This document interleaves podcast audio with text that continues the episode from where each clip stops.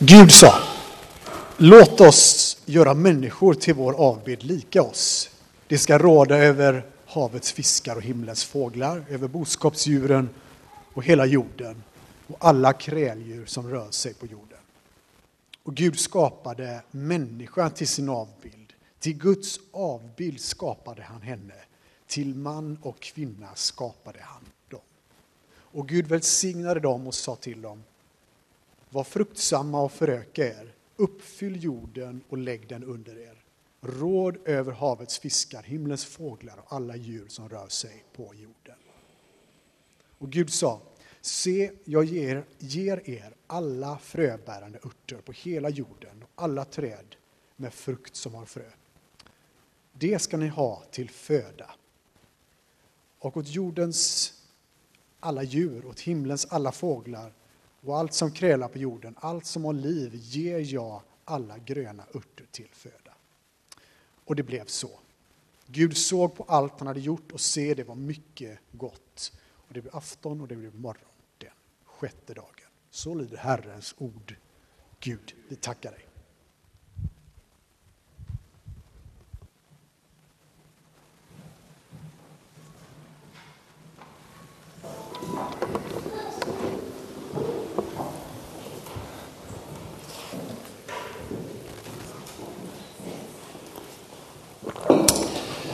Gott att få vara tillbaka i kyrkan igen. Det blev ett litet långt uppehåll här sedan vår julgudstjänst och eh, idag. Men eh, det innebär att vi är extra taggade för en ny termin och för att eh, komma tillsammans på söndagar igen för att fira gudstjänst eh, och få växa i ordet men också växa i gemenskapen med varandra. Men min bön är också att vi den här våren ska få växa i gemenskap med Gud, i relation med honom och lära känna honom som har skapat oss honom som älskar oss, han som är av evighet till evighet, att än mer vi skulle få bara känna, åh, du är min Gud, jag är ditt barn. Låt mig kort be. Herre, jag tackar dig för att vi nu får ta en stund inför ditt ord, Herre. Jag tackar dig att ditt ord är ditt tilltal till oss, Herre. Att det har någonting att säga till oss i varje tid, i varje livssituation så har ditt ord ett budskap till oss, här. Jag ber att du idag med den helige Ande ska hålla mig i ditt grepp så att jag får förkunna ditt ord, här. Och jag ber att du ska öppna alla våra öron här inne så att vi hör vad du har att säga till oss. Amen. Vi går in i en ny serie kring identitet. Vem tror du att du är? Vem är jag? Vem är du? var det väl någon som sjöng, har jag för mig. Och det finns också kanske den relevanta frågan i vår tid, vem vill du vara? För att det verkar sig som att i vår tid så är det liksom lite valfritt att välja vem man vill vara om man skapar sig sin identitet.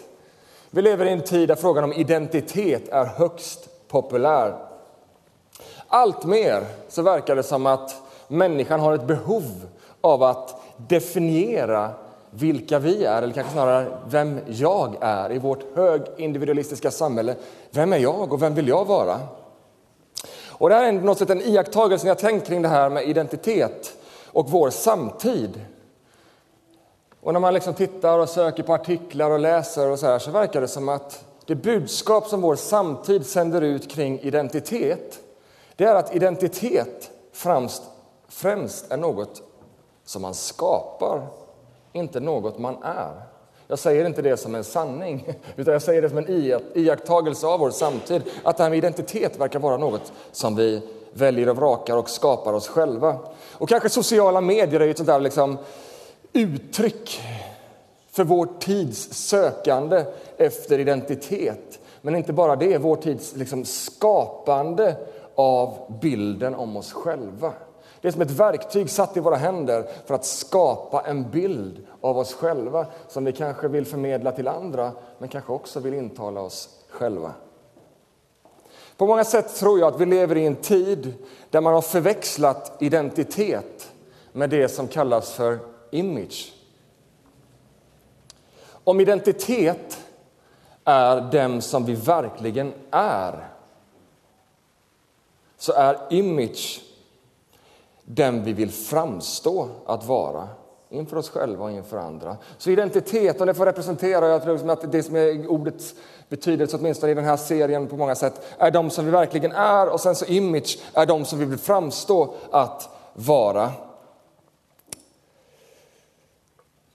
Och jag tror att i den här tiden så har det blivit viktigare vilka vi framstår att vara än vilka vi verkligen är. Image fokuseras på bekostnad av sann och äkta identitet.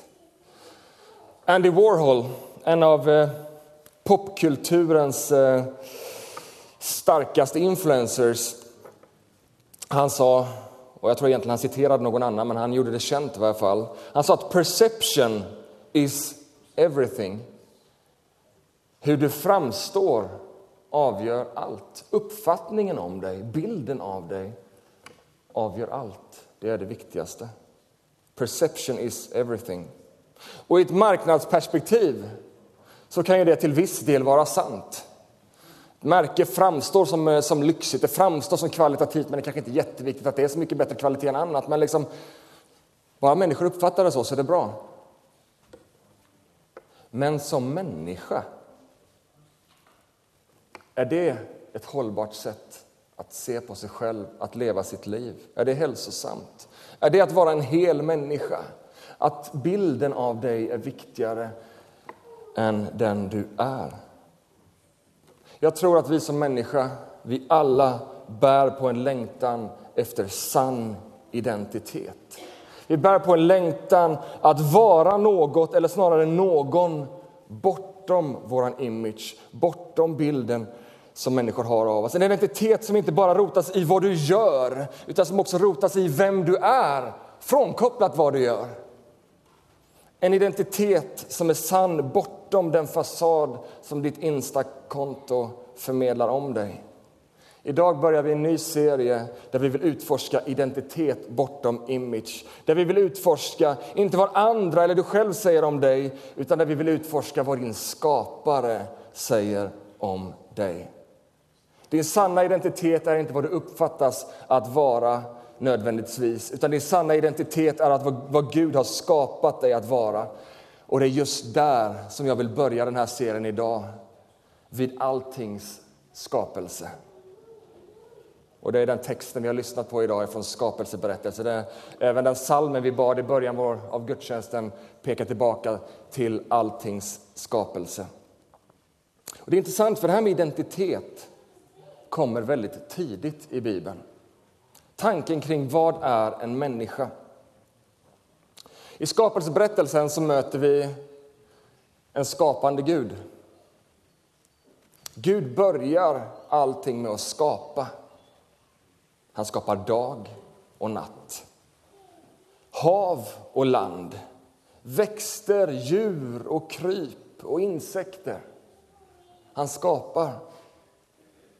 Men det är först när han kommer till människan och skapelsen av människan som berättelsen för in existentiella referenser som syfte och identitet.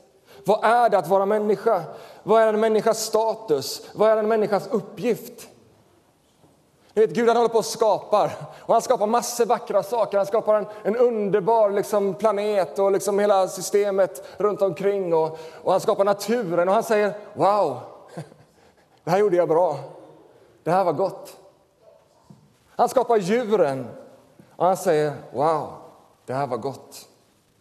Men sen är det punkt. Det var gott.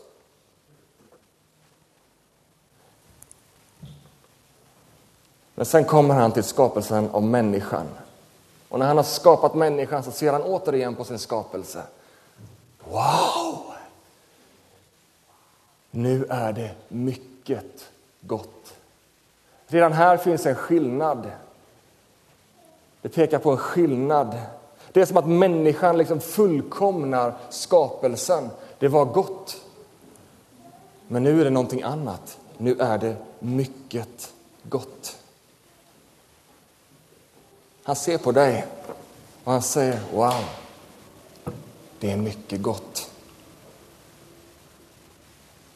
Innan Gud har skapat människan så ser han på allt han har skapat. Gott. Men det saknas något. Allt är vackert, men han ser ännu inget som är skapat till hans avbild. Han känner sig lite ensam i sin skapelse. Det här är vackert. Men det är något som fattas. Jag ser ännu inget som är min like. Jag ser ännu inget som är i min avbild. Och så har vi hört idag läsas. Gud sa det, låt oss göra människor till vår avbild. Vilka ord! Låt oss göra människor till vår avbild, lika oss. De ska råda över havets fiskar och himlens fåglar, över boskapsdjur och över hela jorden och alla kräldjur som rör sig på jorden. Och Gud skapade människan till sin avbild. Till Guds avbild skapade han henne. Till man och kvinna skapade han dem. Det är som att texten inte nog kan understryka den här tanken med syfte och identitet och uppgift till Guds avbild. Lika Gud, till Guds avbild skapar han man och kvinna att tillsammans återspeglar vem Gud är. När Gud skapar djuren sägs ingenting om identitet. Ingenting. Det är inte det att djuren är oviktiga på, på det sättet, men vi måste inse att det är en väldigt, väldigt stor skillnad på djur och människor. Det är en väldigt, väldigt stor skillnad därför att Gud har skapat det så. När Gud skapar människan så börjar det i identitet. Han börjar med att förmedla. Det kommer direkt inget han hittar på längs vägen. Låt oss se vad vi ska göra med det här nu då.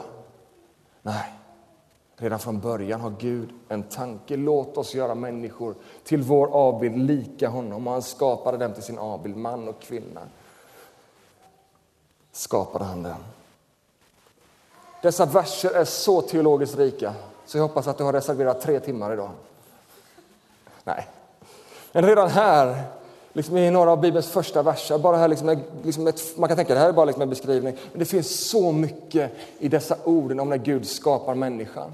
Redan här så möter vi den treenige guden. Vi ser ett första frö till förståelsen, en djupare förståelse av vem Gud är. Den treenige guden.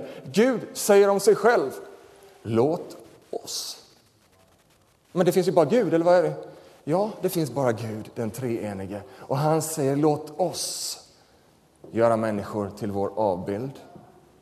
Men det finns också något mer än bara liksom att det representerar wow, vad är det här för Gud som säger om sig själv, låt oss. Det finns något mer i de här orden, låt oss. När Gud skapar natur och djur så uttrycks det i texten, i språket, på ett opersonligt sätt. Det är liksom, låt oss skapa djur. Var det ljus? Jorden ska frambringa grönska. I vattnet fiskar och på land djur av alla dess slag.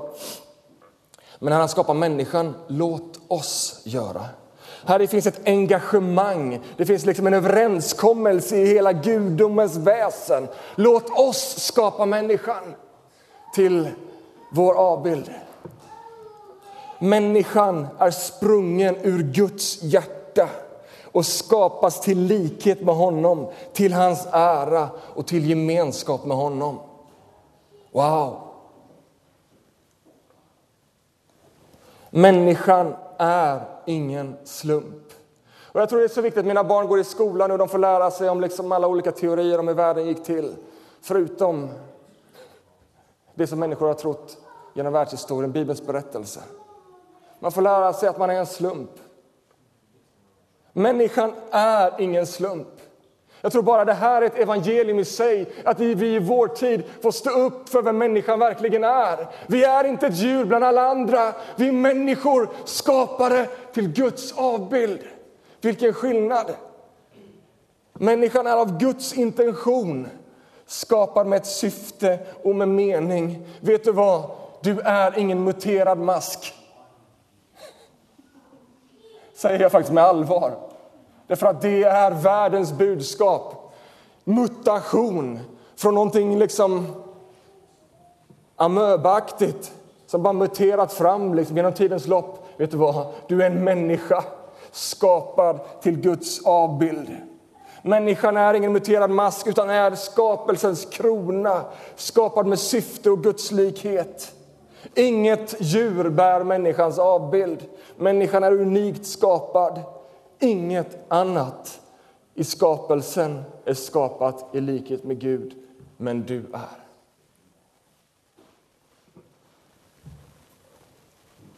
Och här kommer vi in på ett begrepp, imago dei. Redan här vid skapelsen så läggs grunden till mänsklig identitet. Vad är en människa?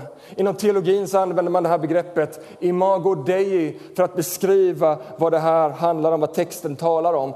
Imago dei betyder Guds avbild. Människan skapades inte att vara Gud.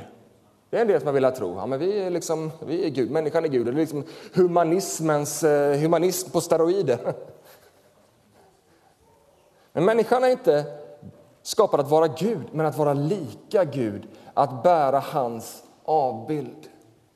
Att vara människa, vi förstår av det här, av texten, att vara människa är något fint. Att vara människa innebär något mer än att bara bära sin skapares logotyp. En människa bär inte bara en skaparens logotyp, en människa bär också något av vem skaparen är. Imago Dei, Guds likhet, Imago Dei handlar inte om att vissa människor besitter vissa kvaliteter som gör att man skulle liksom kvalificera som Guds avbild. Bara i det att vara människa så är man kvalificerad som Guds avbild. Oberoende våra kvaliteter, oberoende din nationalitet eller kön oberoende vår förmåga att uträtta storverk eller ej. Ett spädbarn, en president, en hemlös, en gravt funktionshindrad det ofödda barnet, en dement, en dement på ålderns höst eller en hormonsprutande tonåring. Alla är människor skapade i Guds likhet, skapade till Guds avbild. Mina vänner, vi har ett budskap till världen. Imago Dei talar nämligen om ett orubbligt människovärde. Ett orubbligt människovärde. Inte tillskrivet av denna världens sätt att bedöma utan tillskrivet av honom som är från evighet till evighet. Han som är den enda som har någonting att säga i ärendet. Han har tillskrivit varje människa ett orubbligt, okränkbart människovärde. De här tankarna som vi närmar oss nu här i skapelseberättelsen är helt avgörande för en kristen syn på identitet.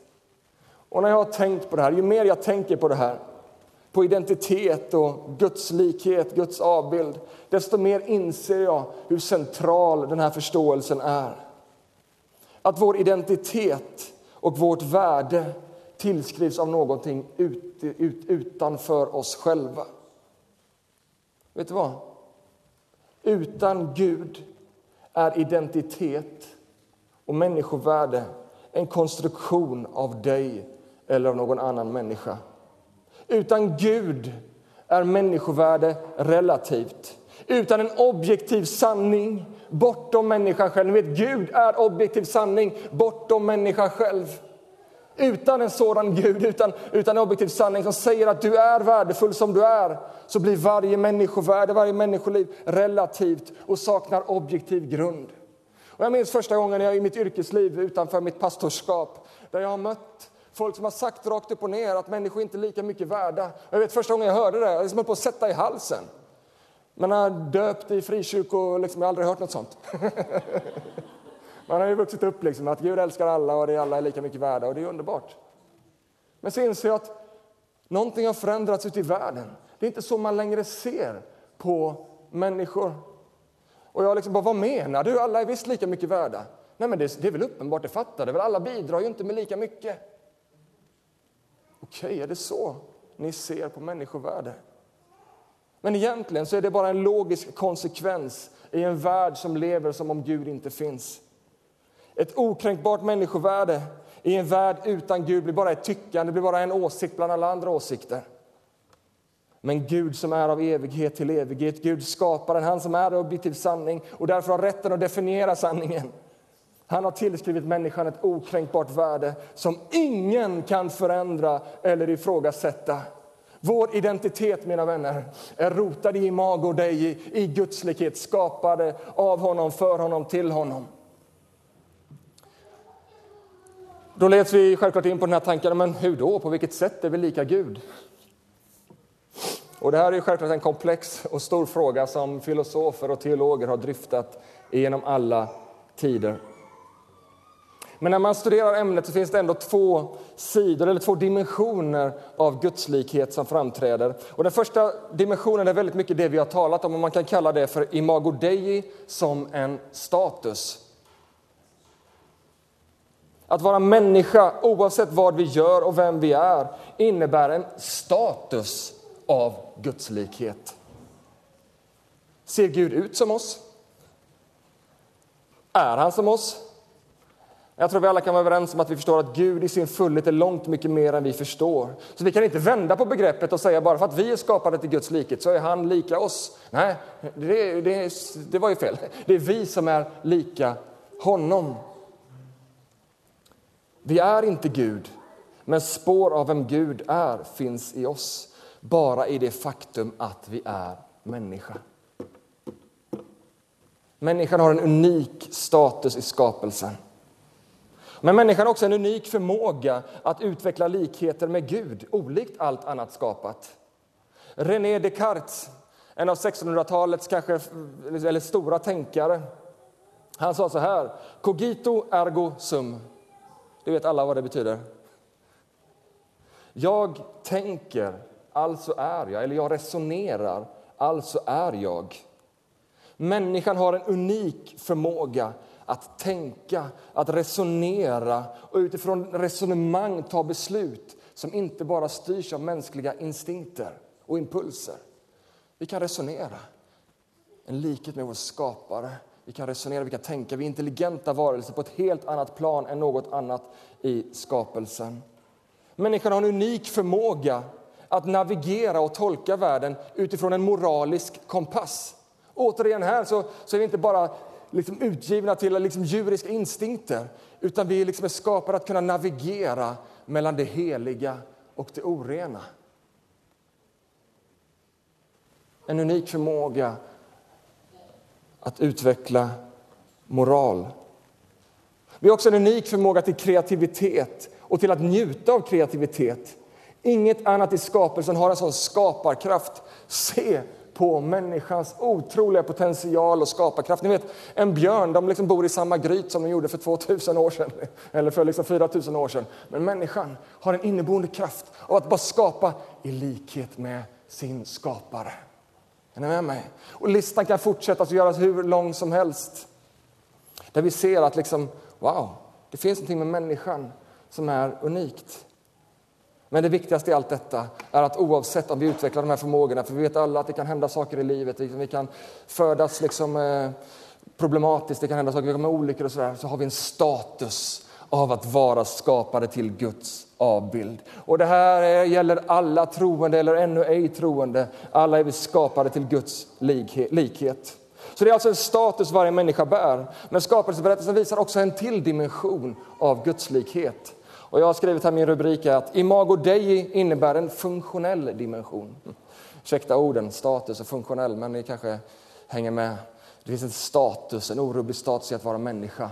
Men det finns också en funktionell likhet som kan utarbetas i våra liv. Och Gud sa, låt oss göra människor till vår avbild och de ska råda över havets fiskar och himlens fåglar, över boskapsdjuren och hela jorden och alla kräldjur som rör sig på jorden. Och Gud välsignade dem och sa till dem, var fruktsam och föker er, uppfyll jorden och lägg den under er, råd över havets fiskar, himlens fåglar och alla djur som rör sig på jorden.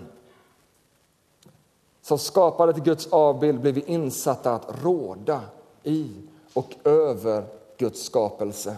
Människan insätts av Gud i hans skapelse som en skapelsens krona för att råda. I vår tid så kan ordet råda ha en negativ klang. maktmissbruk och liksom, liksom att man råder och dominerar över andra. Men notera att det här var innan syndafallet. Det fanns inget sådant som maktmissbruk eller utnyttjande av naturresurser och av annat. Så rådande har ingenting med utnyttjande och maktmissbruk att göra, utan råda talar också om att vårda. Vi är insatta att råda och vårda Guds skapelse. Så här att skapa ett Guds avbild kom också med en funktionell dimension. Att vara en del i Guds skapelse, att vara en aktiv del av att utöva ledarskap. Och Det är ganska intressant med språkbruket avbild. Till Guds avbild. I hedniska kulturer under antiken, Egypten, romarriket och så vidare så såg man just på kungen, kejsaren, som Guds avbild.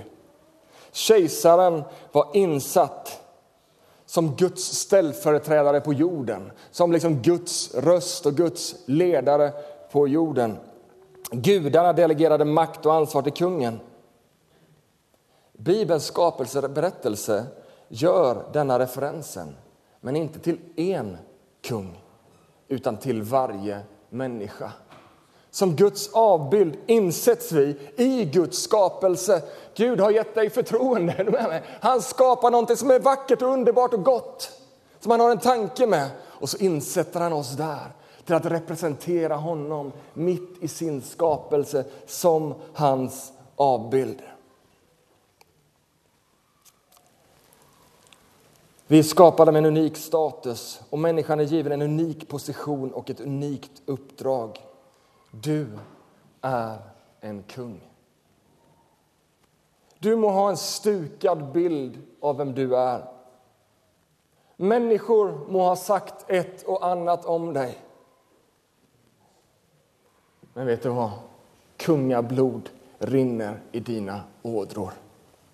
Du är skapad för mer än tristess och överlevnad.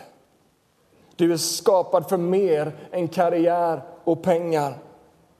Du är skapad att samverka med Gud i sin skapelse, att representera honom. Jag vet inte vad du tänker, men jag tänker åh, vad allt annat blir litet i jämförelse med det Gud har skapat för dig. Människor kan tänka, ska du begränsa ditt liv? Ska du bli en kristen? Äh, det får du bara ha knut i nacken och vara tråkig. Gud har skapat dig för så mycket att vi inte ens har skrapat på ytan av innebörden av vad det är att vara människa skapad till hans avbild. Du är skapad för att samverka med Gud, inte för att styra och dondera utan för att representera kärlekens konung, för att representera den store tjänaren, för att representera försoningens Herre, för att representera fridsfursten mitt i din värld där Gud har satt dig. Men det stannar inte bara där. Och nu går vi lite in mot slutet i min predikan. Du är också skapad för gemenskap med Gud. Människan skapade Gud för Eden. Och Eden beskrivs som en plats där Gud var närvarande. Han vandrade omkring i trädgården. Ni vet, efter syndafall, eh, syndafallet men så frågar han Gud, människa, var är du? Gud insatte oss i sin närvaro. Han placerade oss mitt i Eden, mitt där, där Gud är. Han vill ha dig. Vill verkligen Gud vara med mig? Jag är som jag är. Gud har skapat dig för att vara nära honom. Faktum är, en intressant sak som vi inte hinner gå in jättemycket på nu, men faktum är att Eden har många referenser i Bibeln till templet ni vet templet som senare, när man läser längre fram i, i, i, i Genesis, som senare kommer att, i första Mosebok, som senare kommer att representera platsen där Gud efter syndafallet är närvarande. I sitt tempel, i tabernaklet, sen i templet. Templet var en plats där Gud var närvarande, likt i Eden. Vad betyder det? Gud skapade människan för en plats där han själv var närvarande. Gud vill ha gemenskap med dig. Han har skapat dig för gemenskap med honom. Ni vet, templet under Gamla testamentet var begränsat för vissa. För prästerna och det var på Guds närvaro var på en viss plats. Det var en tillfällig lösning. Men nu säger Nya testamentet att vi är hans tempel. Vi är platsen där Anden bor. Gemenskapen med Gud är i Kristus återupprättad. Din sanna identitet är att du är skapad till Guds avbild och att du bär spår av denna likhet i att du är en människa. Din sanna identitet är att kungablod rinner i dina ådror, att du är skapad för att samverka med Gud för att frid ska råda i hans skapelse. Din sanna identitet är att Gud vill ha dig nära sig. Han till och med gör dig till ett tempel, han gör dig till platsen där hans härlighet uppenbaras, för han vill vara nära dig. Du är skapad för gemenskap med honom. Och det är detta vad Petrus refererar till i första Petrus 2.9. Ni är ett utvalt folk. Kungar och präster, ett heligt folk. Guds eget folk som ska förkunna hans storverk. Han har kallat er från mörkret till sitt underbara ljus. En kung, ni vet representanten för Gud på jorden. Du är utvald att representera honom. En präst i templet, vad de fick, göra, de fick göra tjänst i Guds närvaro. Du får göra tjänst och leva i hans närvaro. Min sista punkt i den här predikan är förlorad och återvunnen identitet. Nu har vi hört om skaparens tanke och intention. Men vi har också hört om det där fallet i Eden som Romarbrevet 3.23 refererar till. Alla har syndat och gått miste om härligheten från Gud. Insikten av vad vi är skapade för, insikten av vem vi är. Den naturliga liksom, längtan att få representera och likna Gud i vår skapelse. En härlighet har gått förlorad. Jag vet inte om ni kommer ihåg filmen Lejonkungen. Är det någon som kommer ihåg filmen Lejonkungen? Eller är jag för gammal? Här då, de flesta. Lejonkungen, ni vet Simba föds i en kungafamilj och han smörd, smörjs som blivande kung. Simbas pappa mördas. Simba tror att det är hans fel, han flyr. Och han växer upp tillsammans med ett vårtsvin och en surikat. Jag vet inte om du känner igen det, det känns som du liksom bara lever ditt liv bland vårtsvin och surikater.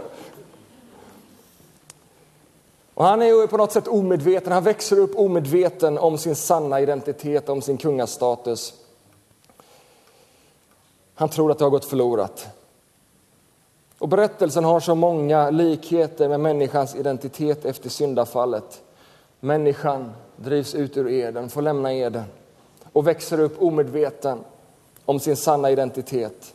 Och vad händer när vi inte vet vår identitet, vad vi egentligen skapade till?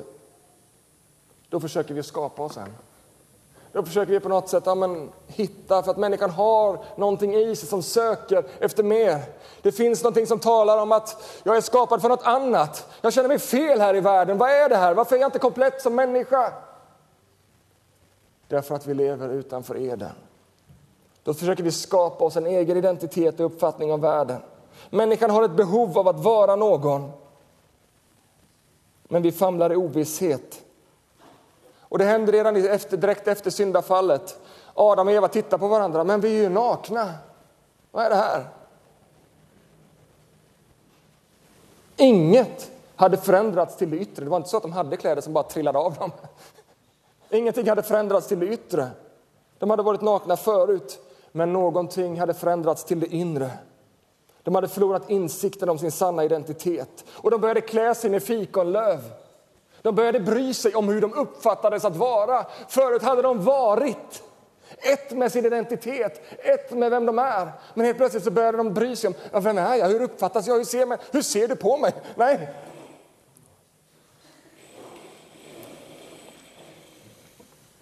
Här är vi tillbaka där jag började min predikan. Förvrängningen och förväxlingen av identitet och image. Osäker över vem man är försöker man framstå som något man inte är. Man försöker pussla upp sin egen bild, skapa sin egen mening, berätta sin egen berättelse. Men vet du vad? Gud har en berättelse i vilken vi alla får plats. Gud har en berättelse som berättar sanningen om varje människa, om vem vi är och varför vi får till. Och här kommer den återvunna identiteten och vi möter den också i berättelsen om Simba. Han får höra av sin vän Nala att han inte behöver leva på flykten. Han är välkommen tillbaka till lejonlandet, lejonriket. Och Simba återvänder och när han återvänder så får han möta sitt öde. Han får iklä sig sin sanna identitet som kung. Och landet har legat öde, landet är i ruiner, ingenting är som det skulle vara. Men när Simba får inträda i sin sanna identitet så återfår landet sin forna glans och skönhet. Och jag tycker det här har någonting att säga till dig och mig. Vad innebär det att råda? Vad innebär det att liksom funktionellt vara skapad till Guds likhet? Det är att Gud vill återsätta oss in i världen för att tjäna honom, för att skapelsen ska återupprättas och återfå den skönhet som den har förlorat. Det kommer inte fullt ut ske förrän Jesus kommer tillbaka, men vi får redan nu och här verka för det så att människor får möta sin skapare, upptäcka sin identitet och bli en del i uppdraget att återspegla Gud i världen. Om någon är i Kristus, säger Paulus, så är han alltså en ny skapelse, det gamla är förbi, något nytt har kommit. Vi är alltså ambassadörer för Kristus och Gud vädjar genom oss. Vi ber på Kristi uppdrag, låt försona er med Gud. I Kristus återvinner vi vår sanna identitet. I Kristus får vi återträda också i vår kallelse. Det är både en status, men det är också en funktion. Med statusen att vara skapad till likhet med Gud så kommer också en funktion att representera honom i vår värld. Som kungar. Som representerar Gud i vår värld, som representerar det heliga. Jag tror vi lever i en värld där det heliga har gått förlorat. Där ingenting är heligt, allt är bara uppe till förhandling. Woo! Du får representera en helig Gud som har ett ärende med varje människa som inte bara är men du kanske borde bry dig om Gud. Det är, liksom, det är gött, det är liksom eh, uppgradera livet lite grann. Nej, det är på liv och död. Man får lära känna sin skapare, man får förstå vem man är. Du behöver inte leva bland vårtsvin och surikater, ursäkta bilden. Du kan få återinträda i det som Gud har tänkt för dig. Som präster som lever i gemenskap med Gud och förmedlar försoning och Guds tilltal och Guds kraft till människor. Som bär på ett budskap till världen, som vi precis hörde Paulus säga, låt försona er med Gud. Som välkomnar människor in i det heliga, in i det härliga. Ibland tänker vi att människan skapades på den sjunde dagen. Faktum är att människan skapades på den sjätte dagen. Den sjunde dagen veg Gud till det heliga, berättar texten, och han vilar. Människan skapades på den sjätte dagen därför att vi är också skapade för det heliga. Gud ville vi skulle vara med honom, förenas honom, att på den sjunde dagen få njuta av hans närvaro, hans helighet och hans härlighet. Vem tror du att du är?